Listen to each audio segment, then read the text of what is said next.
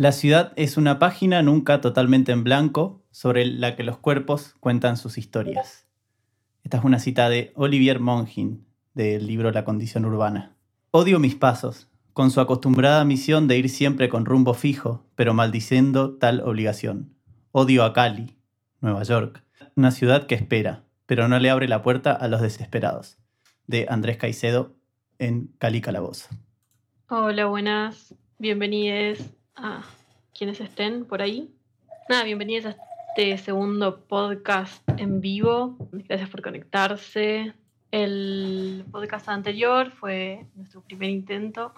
Hablamos sobre la directora francesa, Claire Denis. Ahí compartíamos por el chat que lo estamos editando y bueno, la semana que viene ya va a estar subido a Spotify. Así que bueno, vamos a ir avisando por Instagram y demás. Y bueno, el podcast anterior terminamos diciendo quiénes iban a ser los directores de este. Que bueno, son Josh y Ben Safdie, dos cineastas que nos parecían interesantes poder charlar hoy acá, porque bueno, como mencioné en el podcast anterior, esta idea de reunirnos y a intercambiar opiniones, reflexiones sobre cine, sobre películas, era algo que veníamos haciendo con Nau y con Eli, y nada, nos parecía interesante como trasladarlo y poder charlar un poco, intercambiar, y también la idea de que sea en vivo para poder ver también qué dicen ustedes por el chat. Así que bueno, eso, vamos a estar un rato compartiendo con ustedes nuestras reflexiones sobre su cine y bueno, por qué nos parecía interesante hacerlo sobre ellos, que son dos personajes bastante particulares y muy interesantes. Hola, chiques, ¿cómo están? Bueno, nada, un poco para seguir, ¿no? lo que decía Cami. Hoy vamos a hablar de los hermanos Safdie, ¿no? Capaz, para empezar a hablar de ellos, ¿no? Nos interesaba nada, hacer un poco, contar un poco quiénes son, de dónde vienen y por qué nos interesa tanto su cine. Su historia es bastante simple, ¿no? Ellos vienen de Nueva York, como una gran parte de este nuevo cine del que vamos a hablar y de una nueva corriente de cine independiente que nos interesa bastante porque sentimos que es muy certera a la hora de narrar ciudades, por sobre todo. Bueno, ellos vienen de ahí, de Nueva York, ¿no? Y haciendo la investigación sobre su vida y sobre su vida antes, sobre todo de comenzar a hacer cine, nos encontramos que ellos hacen mucho hincapié sobre lo que fue su crianza, ¿no? Y la relación que tuvieron con su familia, que un poco fue configurando su manera de hacer cine. Quiero decir, ellos encuentran la manera de hacer cine en las relaciones familiares. Ellos tenían los padres separados, ¿no? Y un poco los padres separados y viviendo a grandes distancias en Nueva York. Y un poco esa vorágine de los padres separados hacía que ellos transitaran mucho la ciudad de punta a punta. Y eso, ¿no? Es un aspecto central en su filmografía. A su vez, se ve que con el padre no tenían una conexión muy fuerte y el padre, que se ve que era una especie de amante de las películas, un poco que les explicaba la vida e intentaba que ellos entendieran diferentes situaciones a través del cine. Inclusive llegando al padre a usar una cámara, ¿no? También, que se ve que era una manera también del padre de poder entender el mundo. Pero sí, ya pasando a la parte del cine, más que es la parte que nos interesa. Ellos dos forman parte, si se quiere, de una corriente, que lo mencionaba al principio, de una corriente de cine independiente del 2000 para acá en Estados Unidos, sobre todo en Nueva York. Y es importante Nueva York en ese sentido porque, como todos sabemos, es un lugar donde convergen muchos símbolos, muchos significados, muchas culturas. Y eso aparece en su cine. Inclusive ellos son, en su árbol genealógico, arrastran un montón de raíces de las cuales no se despojan. Y no las tratan de esconder tampoco, sino que las integran a la forma de su cine. Pero bueno, esta corriente a la que ellos pertenecen, ¿no? Es el cine Mumblecore, denominado cine Mumblecore, que si bien tiene el Mumblecore puro y duro, tiene bastantes diferencias con respecto al cine de los Safdie. Toman gran parte de lo que ese cine propone, ¿no? que es recuperar, si se quiere, la esencia de la realidad a través de la cámara, interviniendo lo menor posible. Y ahí, ¿no?, aparecen puentes directos hacia casa, hacia lo que fue el Dogma 95, tan polémico, ¿no? Pero que bueno, que creo que acá en este sentido sí tiene una intencionalidad bastante copada, ¿no?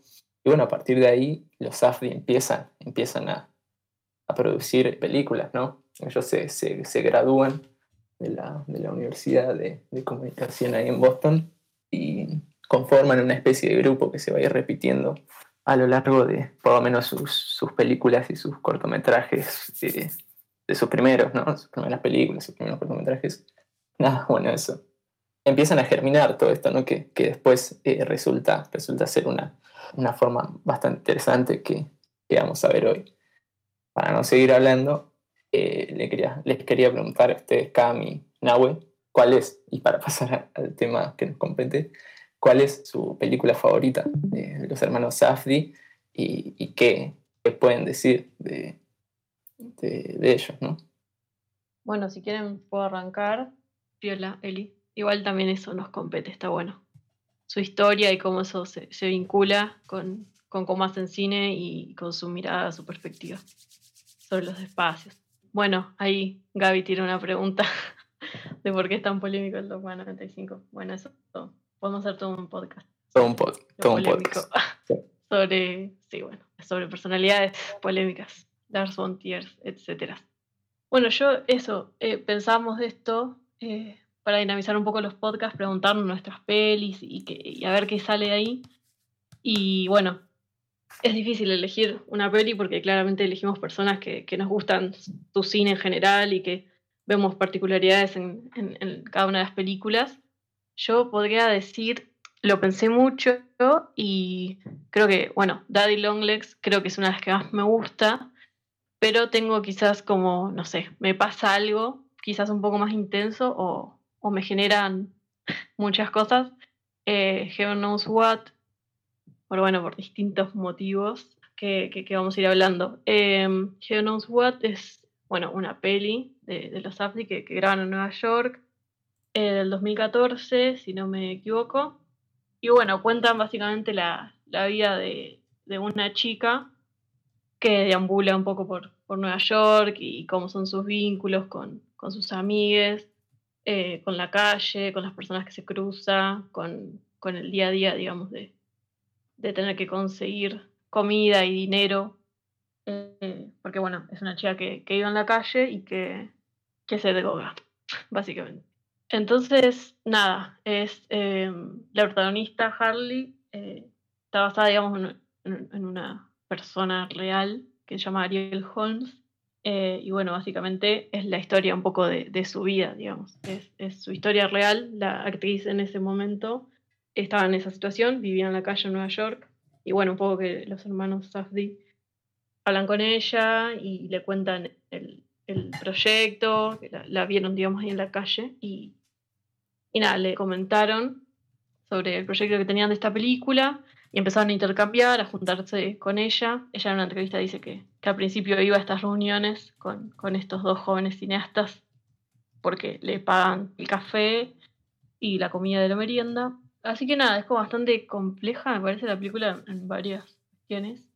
Pero bueno, eso, la película se centra un poco en su vida, en su día a día, en su cotidianidad en la calle y en su vínculo un poco obsesivo y tóxico con Ilya, que es un personaje que lo interpreta así, un actor más conocido, que bueno, que también era su historia real, digamos. Ilya existió en la vida real y era su pareja, y bueno, falleció poco después del estreno.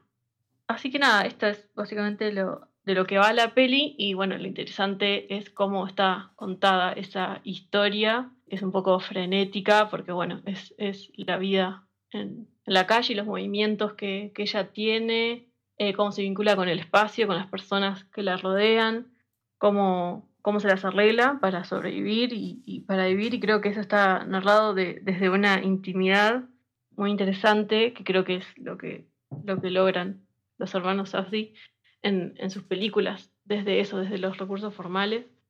Cómo generan esta cuestión de intimidad con los protagonistas y con una cámara, como decían, Nahue por ahí con las citas, como graban la ciudad, el ruido, las drogas, la compañía, como que hay una cuestión de la puesta de cámara, que es muy interesante. O sea, hay una cámara urbana, callejera, que nunca está quieta y que a la vez aporta como una frescura a las películas de los Safdie, no solo en esta, es una constante en su cine, la cuestión de una cámara que sigue a los personajes, que los sigue en movimiento, que está en constante movimiento. No vas a ver, digamos, un traveling o un plano secuencia prolijo. Hay siempre ruido, hay siempre mucho movimiento, y que nos compenetra un poco en ese mundo de los personajes, en este caso de ella, en ese estilo de vida, y en otros casos van a ser otros personajes.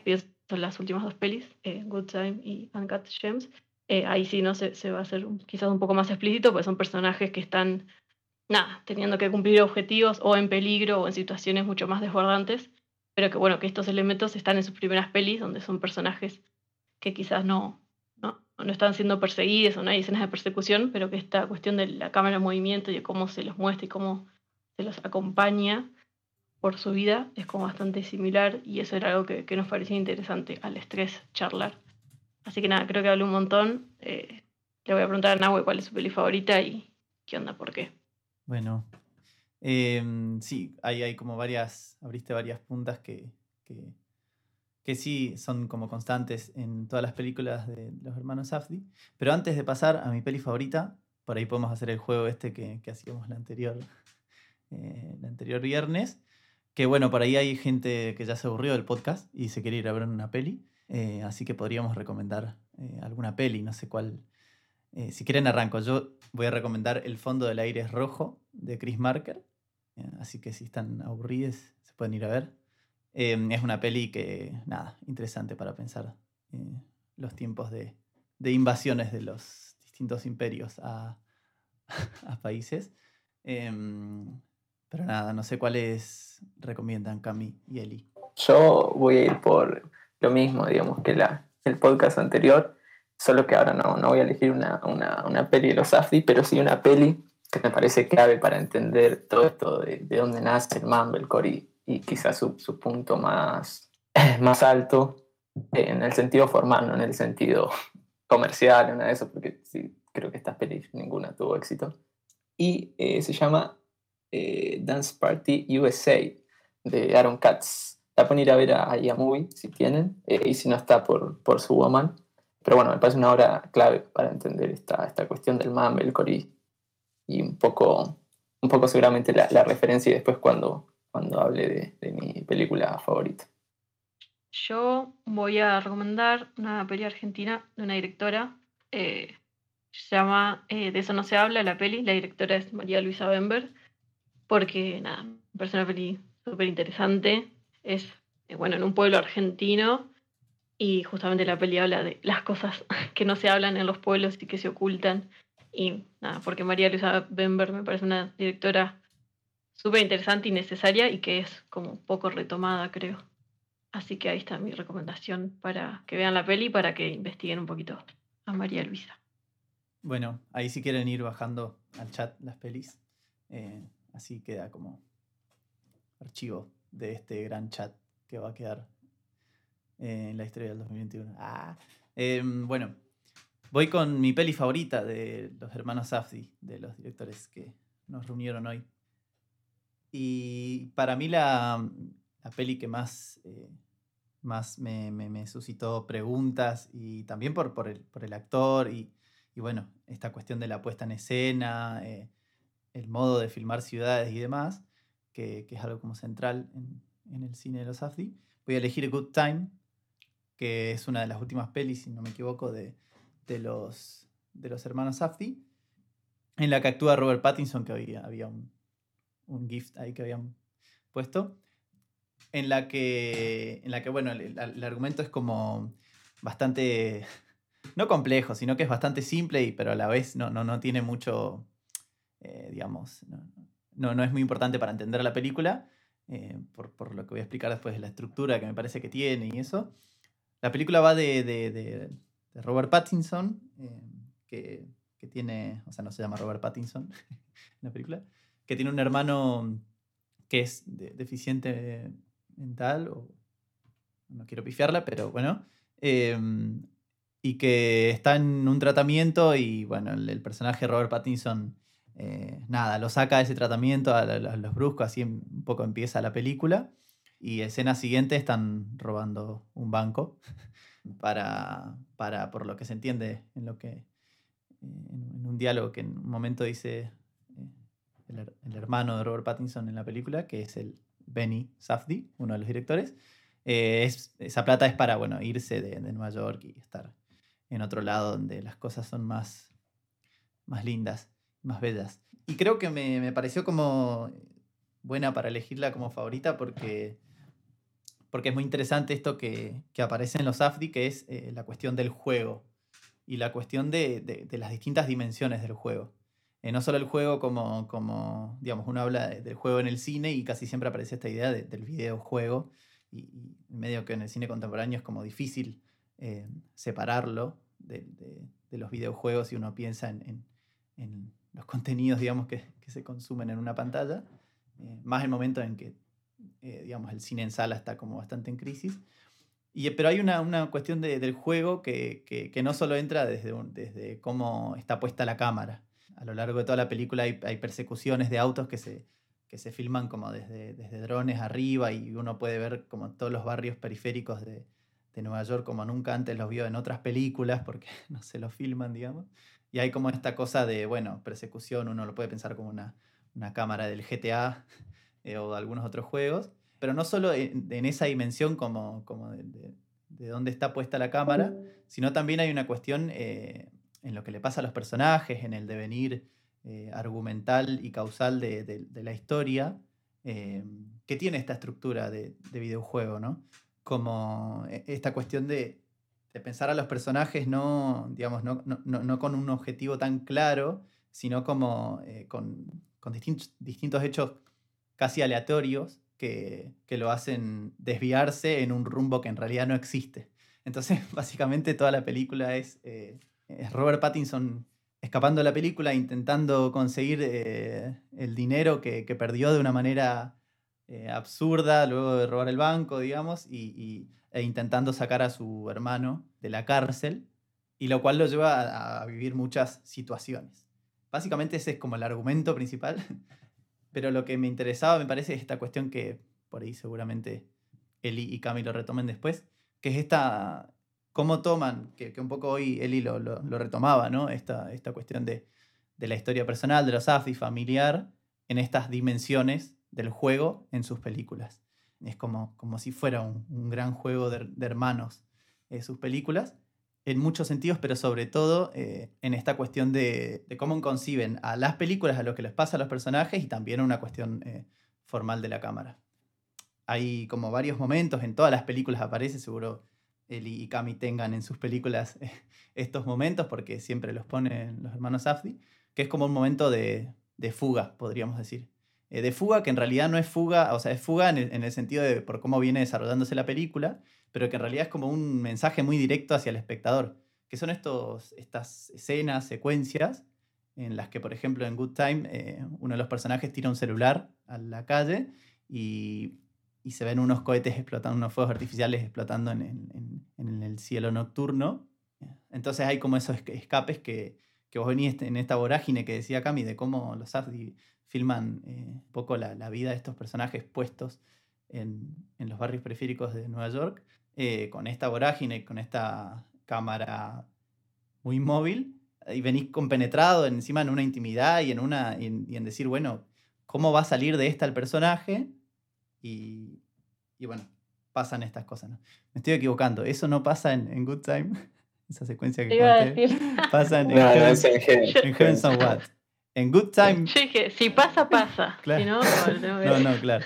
En Good Time lo que hay... Igual hay una fuga en Good Time, una gran fuga. Sí. Ya le puse fuga. Queda hashtag fuga. Que es esta cuestión que Good Time... Me parece, digamos, realmente si nos pusieran un mando, un controlcito, una X y eso, probablemente sería muy parecido el videojuego a lo que es la película. En el sentido que en un momento Robert Pattinson está escapando de la policía con personajes que se encontró por de manera aleatoria. Y uno de estos personajes que se encontró de manera aleatoria le cuenta su vida y básicamente y cómo llegó ahí.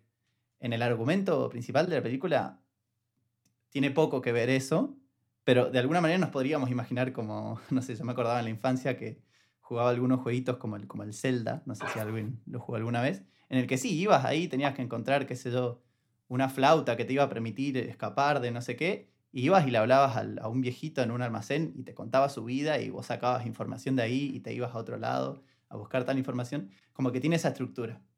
Y es muy interesante esto, no per se, sino como para pensarlo en todo el cine de los Safdie y un poco la cita que poníamos ahí en Instagram de cómo ellos comenzaron a hacer cine y casi como un juego, ¿no?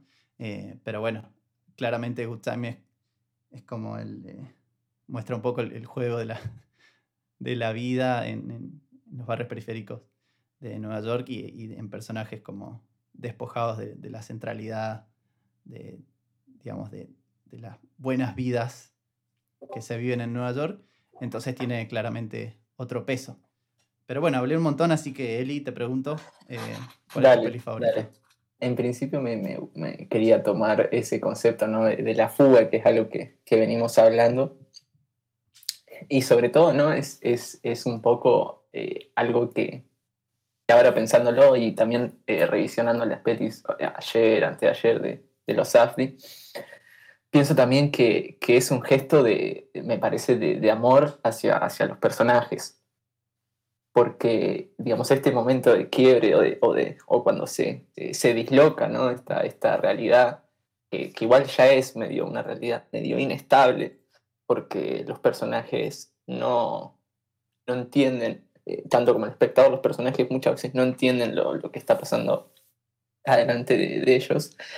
Y me parece que es un regalo al espectador y a los personajes, ¿no? Porque, por ejemplo, la escena esta de Heaven Knows What, ¿no? es un punto donde quizás cuando los personajes tocan fondo, ¿no? Y que el personaje revolea el celular de su novia y explota con un fuego artificial en los aires. Y él lo ve, eso lo percibe y dice, ¿no? Eso es gracioso, dice, eso es gracioso. Como una cuestión meta cinematográfica, ¿no? Y algo que está buenísimo. Pero bueno, seguramente lo abordaremos también después. Y yo voy a, para hablar de mi peli favorita y eso, no voy a ir al principio, porque los Safdie tienen cinco películas, ¿no? Así como de ficción oficiales, y siento que su filmografía está también partida a la mitad, con, digamos, Heaven Knows What como una película de transición, ¿no? donde ellos terminan de afianzar su forma, terminan de darle forma a su forma, valga la redundancia. Pero a mí me interesaba, ¿no? ir a las bases y capaz ir a los lugares de mayor inocencia, quizás de los Safdie, con respecto a la herramienta del cine y demás. Y me voy a quedar con su primera película, Mi Adorable Ladrona, le pusieron acá, The Pleasure of Being Robbed, es en inglés el título. Medio gallega esa. Sí, tal cual. Mi Adorable. Que bueno, es una película que todavía tiene los vestigios así del Mumblecore puro y duro, ¿no? Quiero decir, la película no tiene ningún tipo de conflicto entendido, ¿no? como el conflicto clásico, sino que nos presenta a una mechera, a una punga, digamos, ¿no? Sin más, que vaga por la ciudad de Nueva York, ¿no? Obviamente no escapándole a la decadencia. Digo, los personajes en estas primeras películas de los Safdie no pasan sus días en una oficina en Times Square. No, están en los bordes, y la gente que se cruzan también es de los bordes. Y en ese sentido me interesaba mucho y me gusta mucho esta película, porque siento que es como el punto inicial de un gran recorrido de autoconocimiento de ellos como cineastas y de la ciudad. Porque ayer hablábamos, ¿no? Que claro, las dos primeras películas de los Safdie, que son bastante parecidas, que Daddy Long Legs y Mi Adorable Ladrona, los dos personajes protagonistas no cargan a sus espaldas con la acción, digamos, con el conflicto, no motorizan un conflicto. porque son personajes que no tienen precisamente esa potencia. Son personajes que son espectadores de una ciudad que ya carga con un conflicto en sí mismo, ¿no? Y por ahí, justo acá, que está Lauti y estamos trabajando en un corto, pero en una materia más o menos basado en esto, nos surgía la reflexión de los personajes satélites, como los personajes satélites entendidos como fantasmas que van recorriendo una ciudad y que se van poniendo, o que la misma ciudad los va poniendo a prueba. En Mi Adorable Ladrona es eso. Es una chica que roba ni siquiera por necesidad, roba por estar en los márgenes mismos, ¿no? Y eso era algo que me interesaba mucho de esas primeras películas, porque si después pasamos a las pelis como Good Time, o la que todavía no nombramos, ¿no? Uncut Gems, que es como la última gran película de los Safdie, podemos ver que se completa en esas películas como el reconocimiento de la ciudad, y ya ellos pueden y se sienten capaces de poner personajes que motoricen un conflicto. Pero como también había mencionado en el podcast anterior, todavía mi criterio para elegir películas es muy débil, y tengo un apego sentimental con esas primeras películas que marca que me gusta más que las demás. Pero para abrir ahora, no he preguntado acá a Minahue cómo cambia, ¿no? Y cómo piensan ustedes la manera de producir, ¿no? Las formas de producción que tienen los Safdie, que son tan claves para entender toda su filmografía, y gran parte del espíritu que tiene su cine se desprende de justamente eso, de los modos de producción. Sí, ni hablar. Me pareció muy interesante, primero antes de por ahí ir a lo que preguntaste, esta cuestión de la relación con la ciudad y los personajes satélites y los personajes fantasmas, que uno viendo es muy interesante porque los hermanos Safdie son muy contemporáneos, son muy jóvenes, y están como teniendo éxito, bueno, creo que desde su primer peli, pero antes han tenido todo un recorrido que es muy, digamos, en video. Si pueden buscarlo, después tienen un canal de YouTube que se llama Red Bucket. Digo, y ahí está... Red Bucket Films. Ahí está. Es como canal de YouTube. Es como uno puede ver como, digamos, todo su proceso de alguna manera con cortometrajes y micro cortometrajes muy lúdicos y experimentales. Experimentales en el sentido formal de la palabra, no, digamos, de experimentar con la cámara. En los que uno puede ver como este descubrimiento, ¿no? Creo que al menos como los veo, las pelis que vi, como lo veo un poco retomando la cita del comienzo del podcast, es un cine estrictamente citadino, y eso creo que tiene que ver con, o sea, este cine estrictamente citadino no está tomado así como, bueno, filmamos en Nueva York porque no nos podemos ir a otro lugar. No, hay como una cuestión de la relación en estos personajes, digamos, cómo están construidos y demás, pero también con el espacio que es la ciudad y que es abrumadora, y que esto, como decía Eli, tiene sus objetivos aparte, digamos, aparte de los personajes. Y yo pensaba que si, trayendo un poco la cita al comienzo, que decía, bueno, algo así como que la ciudad es una página nunca totalmente en blanco. Si pensamos el cine de Safdie, me parece que es oscurísima la página, y que casi lo blanco serían los personajes, ¿no? En algún sentido. Y que la ciudad está construida no solo con grandes edificios, digamos, callejones, etcétera, sino con mucha gente pasando delante de la cámara, y un poco trayendo lo que decía Cami de esta cámara de ciudad, digamos, y móvil y fresca, que bueno, un poco se ve en esta experimentación, en los videos que pueden encontrar en YouTube, cómo los Safdie van encontrando ese punto de vista, esa manera de con teleobjetivos, centrarse en personajes que están boyando por la ciudad, que hay como una tridimensionalidad ahí que es muy interesante. Así que pensás, Cami. Sin ni hablar. Estaba leyendo los comentarios. Me parece interesante esto que decían. Creo que Lauti, si la ansiedad se pudiera filmar, sale Good Time. Y después otra persona que puso, es como un ataque de pánico esa peli.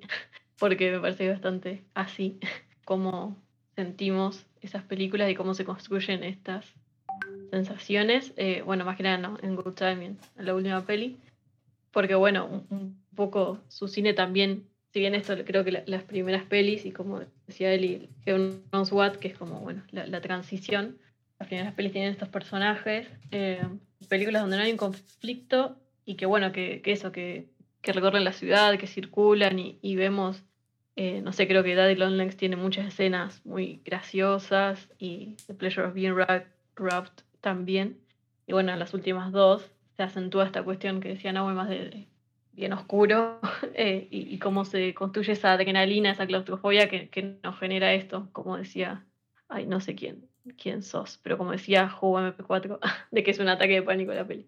Nada, me parecía interesante esos comentarios. Y pensaba, ¿no? Pensaba que qué loco, porque también, ¿no?, en este nivel de los modos de producción y demás de los Safdie, ahora vamos a parametrarlo con su última película, que hasta ahora no mencionamos nada porque también creemos que es una película aparte, pero pensaba que es importante esto que decía Nahue de tener acceso a todo su recorrido audiovisual, desde los videos medio boludos que subían a YouTube hasta todos sus cortometrajes que están todos en YouTube, y sus películas que se pueden encontrar en la web, ¿no? Pensaba qué importante que es para ellos generar, y si lo ven en entrevistas y demás, ¿no?, empezar a pensar la película desde la realización, en el sentido del rodaje. Quiero decir, si ven los testimonios y demás, sacando que son dos chabones recontra ocurrentes, muy graciosos, acercan un montón la posibilidad de hacer ese tipo de cine. Y un poco son personas muy, muy, muy motivadoras, muy personas con mucha sensibilidad, porque en sus experiencias de rodaje, primero, las primeras películas actúan sus amigos, digamos, y son sus amigos involucrados en la producción, en la actuación, en la realización, que es un link directo, inevitable, digamos, a nuestros corazones, que todo lo que hacemos, digamos, como el bien principal es los amigues, ¿no?, que son como la columna ahí de nuestras películas, nuestros proyectos, nuestro todo. Y ellos no le escapan para nada, son inclusive teniendo grandes presupuestos, sino que construyen sobre esa lógica. Inclusive ellos explican que para filmar en la calle, ¿no?, que primero la acción transcurre muy lejos de la cámara, por eso utilizan tantos teleobjetivos, y su alteración de la realidad es esa solamente, es poner dos personajes en plano y un par de extras contratados selectivos que acomoden un poco el tránsito. Pero ahí también, ¿no?, hay una cuestión que pensaba y que lo hablábamos con los chiques la otra vez, un poco desde ese lugar disputan una manera de hacer cine, porque si vos ves la peli de los Safdie, se ven en los vidrios, a veces se ven los camarógrafos, se ve gente que mira a cámara, se ríe, gente que pasa por la calle, ¿no? Y sin embargo, en ningún momento eso altera digamos, no la verosimilitud, no altera el racor, no altera nada, sino que su propuesta y su casi improvisación en la calle, ¿no?, casi ejercicios de improvisación, sí, actoral filmada, generan una especie de verosímil propio, que no importa si alguien mira la cámara, si alguien se ríe, si alguien...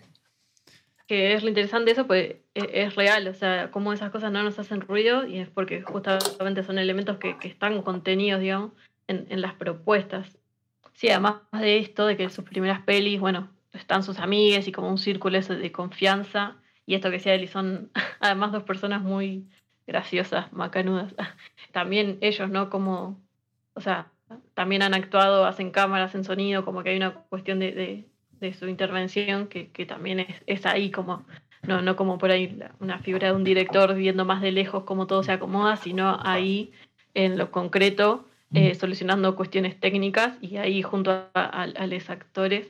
Hay algo interesante que dicen en las entrevistas, cuando le preguntan esto, bueno, cómo se manejan con los actuantes, porque, bueno, justamente está esta cuestión de que vos ves las pelis y decís, bueno, esto tiene cierto grado de improvisación o no, ¿cómo es?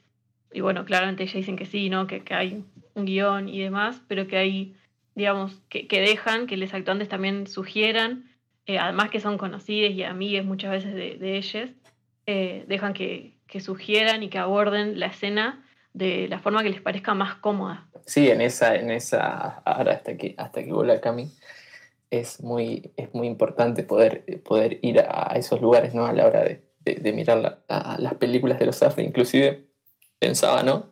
Ayer o anteayer, haciendo como la investigación más profunda y poniendo Safdie en YouTube, nos encontramos con algo que nos removió, pero emocionalmente, sí. Demasiado que no tenía sentido, porque no era nada del...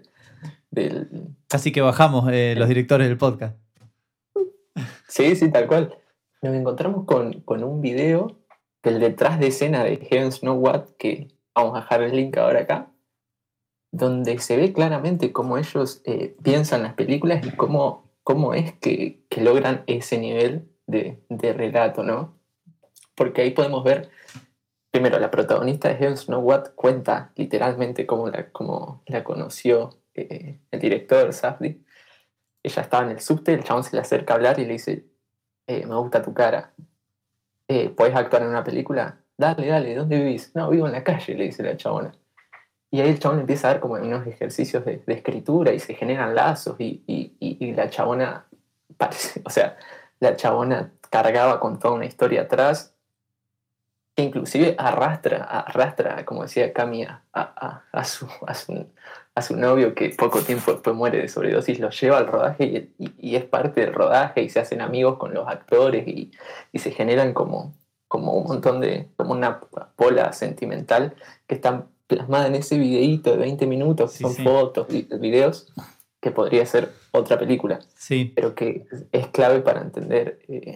Y es clave también, esencia. No solo la esencia, sino como estos directores que habilitan juntar estas dos cosas que parecen tan separadas, pero por los mismos modos de producción, digamos, casi en serie de algunos audiovisuales. Como estos autores que permiten acercar mucho la cuestión de la historia, la cuestión formal, a los modos de producción, algo que parece ilegal, ¿viste? Casi No, bueno, lo que hay que hacer es una película. Ah, bueno, pero ¿cómo la estamos haciendo? Eso también importa, digamos. Justamente a mí me parece que estos autores que más te habilitan a acercar esas dos dimensiones inseparables son los que más te preguntás cómo hicieron. Digamos, todo el tiempo me parece que uno, cuando está mirando las pelis de Safdie, dice...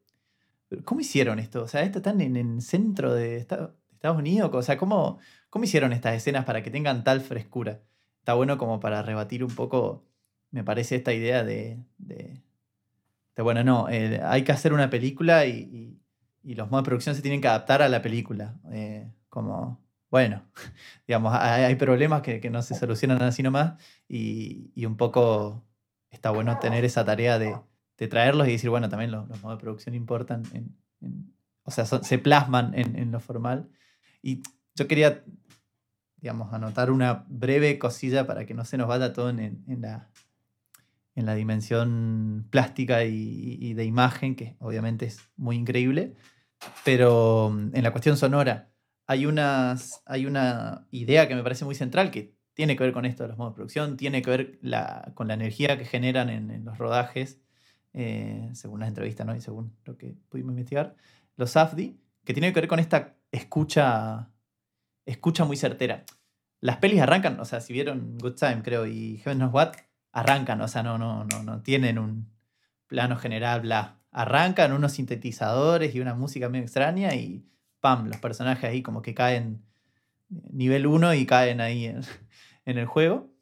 Y está esta cuestión también de los manejos de los ambientes y digamos, del sonido directo y de la foley, que es como muy, muy inmersivo. Hay una parte muy particular en la que esto se puede notar mucho, que es la escena del robo del banco en Good Time, que si se fijan es como, digamos, en un momento abren el plano, ¿no? Están ahí como ellos y ellos le hacen señas, no hablan porque tienen unas máscaras y no hay ambientes, digamos, y los Safdie deciden cuándo abrir ese campo sonoro, que uno lo pensaría como en otras películas como Bueno, si no, digamos, es raro que de repente aparezca un ambiente.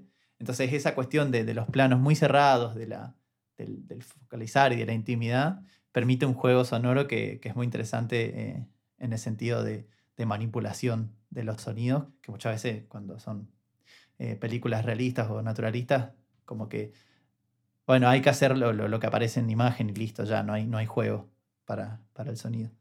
Así también el sonido clave en Uncut Gems, que no sé si les pasó, quienes la vieron en Netflix, es muy anti-Netflix en el sentido de cómo está mezclado el sonido. Yo le tuve que poner pausa como 2 veces, o sea, es inaguantable el sonido y la vorágine de... Que se puede duplicar el tiempo, imagínate duplicar a Uncut Gems. A Uncut Gems la tenés que poner -2. Eso podría ser una buena estrategia para combatir ese botoncito de Netflix.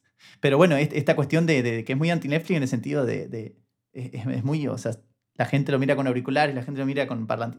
La tenés que pausar porque te volvés loco. Anti-Netflix en ese sentido, digamos. Está producida por Netflix, está hecha para Netflix. O sea, no es tampoco una cuestión de los Safdie. Pero bueno, era interesante eso, me parece. Agregar como esa dimensión sonora. Cami, no sé si volviste. No se te escucha. Esperemos un toquecito a Cami.